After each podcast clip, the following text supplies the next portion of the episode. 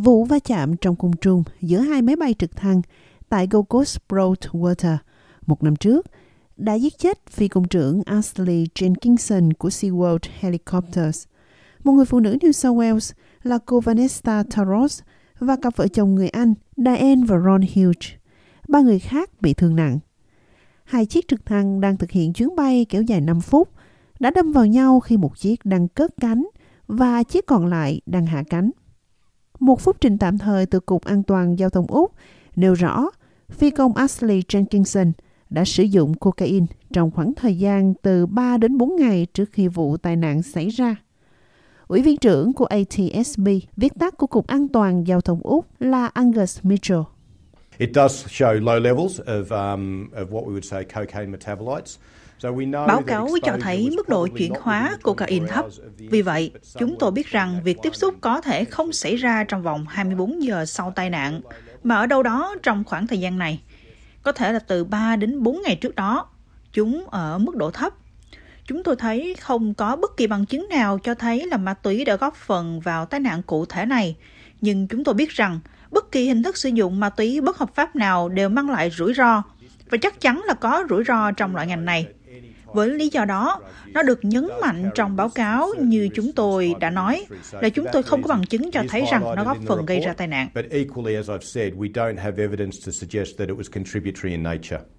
Mặc dù lưu ý rằng việc sử dụng cocaine khó có thể gây ra suy giảm kỹ năng vận động vào ngày xảy ra tai nạn, báo cáo cho biết vẫn chưa rõ liệu tác dụng sau khi tiếp xúc với cocaine của thuốc có thể gây mệt mỏi, trầm cảm, mất tập trung hay bất kỳ ảnh hưởng nào đến hiệu suất của phi công hay không. Một vấn đề đang được ATSB kiểm tra là liệu tất cả các quy trình tiêu chuẩn có được tuân thủ vào ngày xảy ra vụ tai nạn hay không. Điều này bao gồm cả việc phi công Ashley Jenkinson có thực hiện cuộc gọi kiểm tra qua radio hay không. Tháp điều khiển Southport không phát hiện được cuộc gọi nào như vậy và không ai khác có mặt trên không trung ngày hôm đó đã nghe thấy nó. Angus Mitchell cho biết thêm. Chúng tôi đang phát triển một bức tranh rõ ràng hơn về tiêu chuẩn là gì và việc đã được ghi lại. Nhưng cũng có một số hạn chế. Chúng tôi biết rằng một khi máy bay trực thăng đã hạ xuống dưới mốc 200 feet đó, đó là nơi sẽ xảy ra tai nạn. Rất nhiều lưu lượng vô tuyến không được nghe thấy. Chắc chắn là không được ghi âm lại do các tòa nhà trong khu vực đó. Chúng tôi đang cố gắng hiểu rõ hơn những cuộc gọi nào đã được thực hiện, nhưng cũng cần cân nhắc xem là liệu có sai lệch nào giữa chuyến bay này so với chuyến bay tiêu chuẩn khi rời khỏi đó.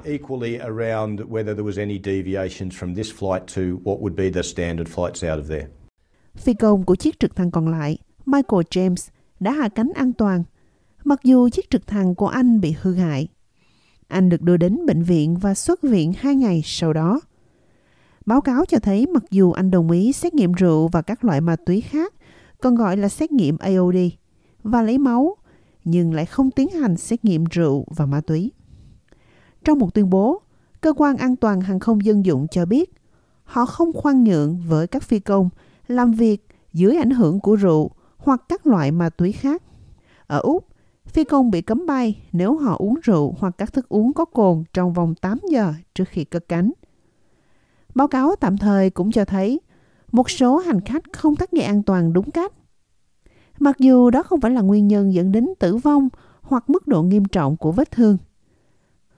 Cơ quan an toàn hàng không dân dụng nhận thấy vấn đề này đã lan rộng không chỉ đối với SeaWorld Helicopters mà trên khắp nước Úc.